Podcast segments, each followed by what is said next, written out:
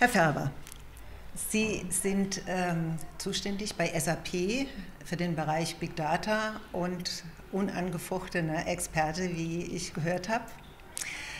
Äh, es freut uns sehr, äh, dass Sie da sind. Äh, und ähm, jetzt natürlich die Frage an Sie.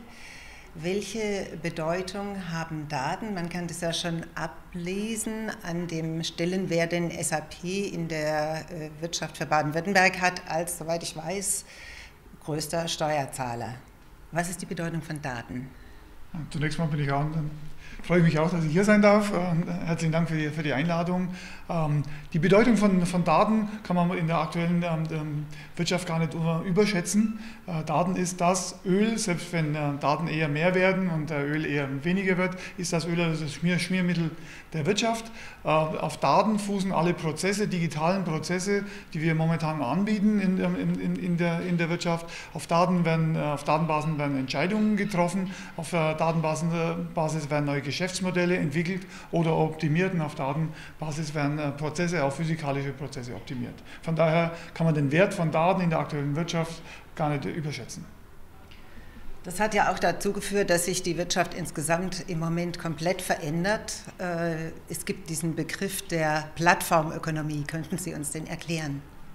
Plattformökonomie, ich würde auch einen anderen Namen verwenden, Serviceökonomie, äh, beides ist, ist gleichwertig, ähm, ist ein Geschäftsmodelländerung von produktbasierter äh, Ökonomie, wo ich als Firma Produkte verkaufe, in den, in den Prozess, wo ich dann äh, Services verkaufe. Und Services verkaufen heißt, ich kombiniere Produkte mit ähm, Dienstleistungen, die auf Daten basieren, deswegen die Wichtigkeit, äh, die Wichtigkeit von, von Daten, wo ich meine, meine Angebote deutlich erweitern kann. Das sind neue Geschäftsmodelle.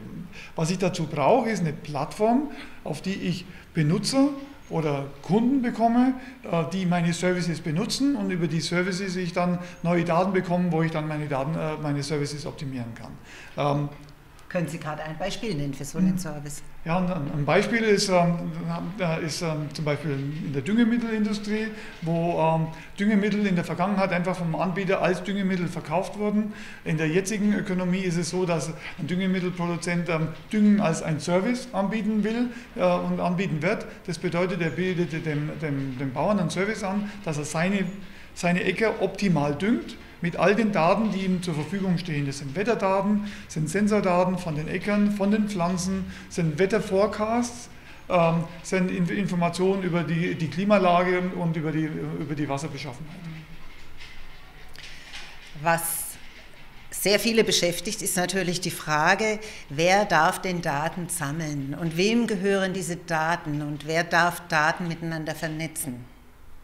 Das ist eine ziemlich zentrale Frage und ähm, da geht es um Persönlichkeitsrechte, um Privat, äh, Privateigentum, es geht ja um Dateneigentum. Ähm, ich denke, da muss man ähm, zwei Sachen unterscheiden.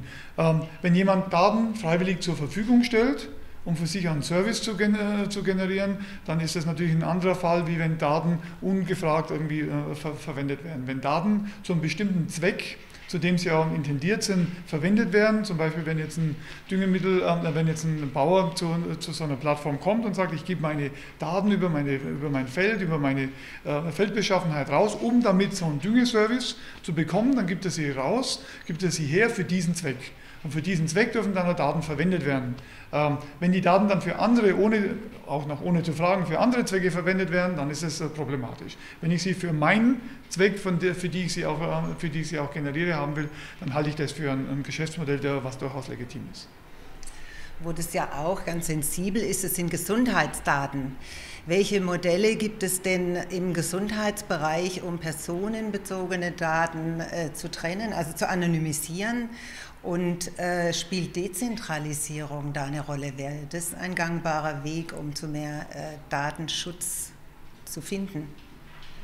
Ja, zum Punkt Dezentralisierung. Ähm, meine, momentan ist vielleicht auch ein Problem die Dezentralisierung. Ähm, momentan, wenn ich ähm, zumindest die Projekte, die ich jetzt gesehen habe, mir anschaue, ist so, dass die Daten normalerweise im Klinikum gehalten werden, in dem sie anfallen.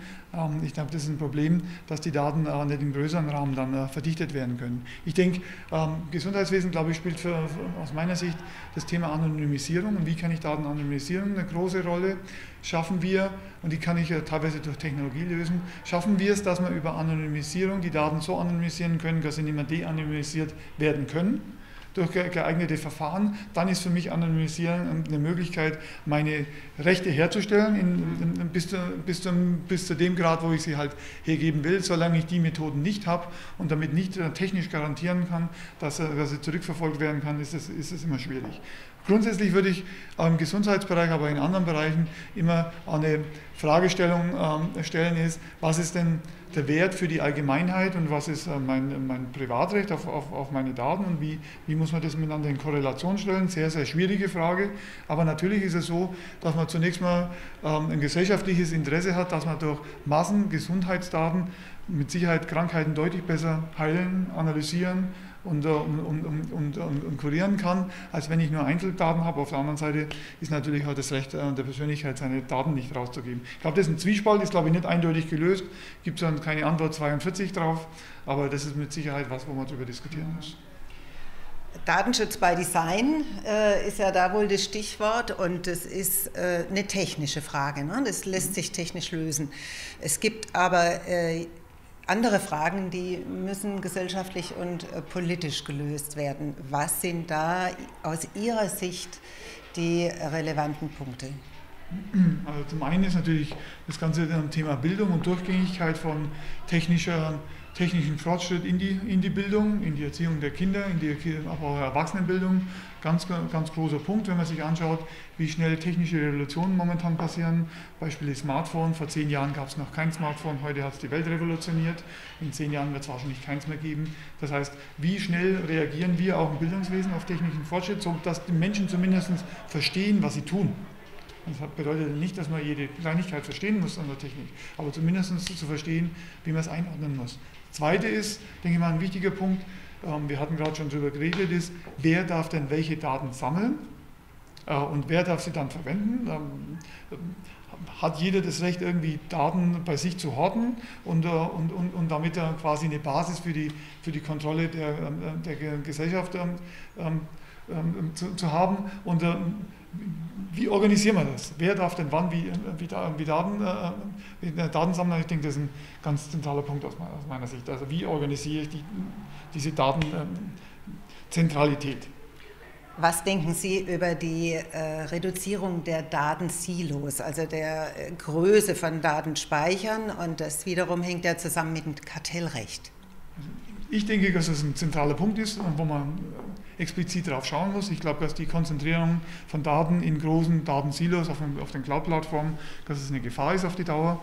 Wir haben da nur eine Handvoll von großen Datensilos. Ich denke, dass das auf die Dauer eine Gefahr ist. Und ich glaube, dass da die, ähm, den, dass wir da Regularien brauchen, ähm, wie, wie, wie, man Zugriffe auf Daten organisiert. Also ein Beispiel ist, in den großen Cloud-Plattformen, normalerweise ist es so, dass es sehr, sehr billig ist, Daten draufzubringen, dass es sehr, sehr teuer ist, die Daten wieder zurückzuholen. Ähm, ich denke dann, äh, ein Zugriff auf Daten und auch das Extrahieren von Daten muss da anders organisiert sein. Ich denke, das ist, ist klar, jeder, jede große Plattform versucht momentan die Daten zu kriegen und sie natürlich nicht mehr herzugeben. Das muss organisiert werden. Wir dürfen es nicht zulassen, dass der Zugriff auf, auf Daten nur auf wenige beschränkt ist. Ja, vielen Dank, Herr Faber. Herzlichen Dank für die Einladung.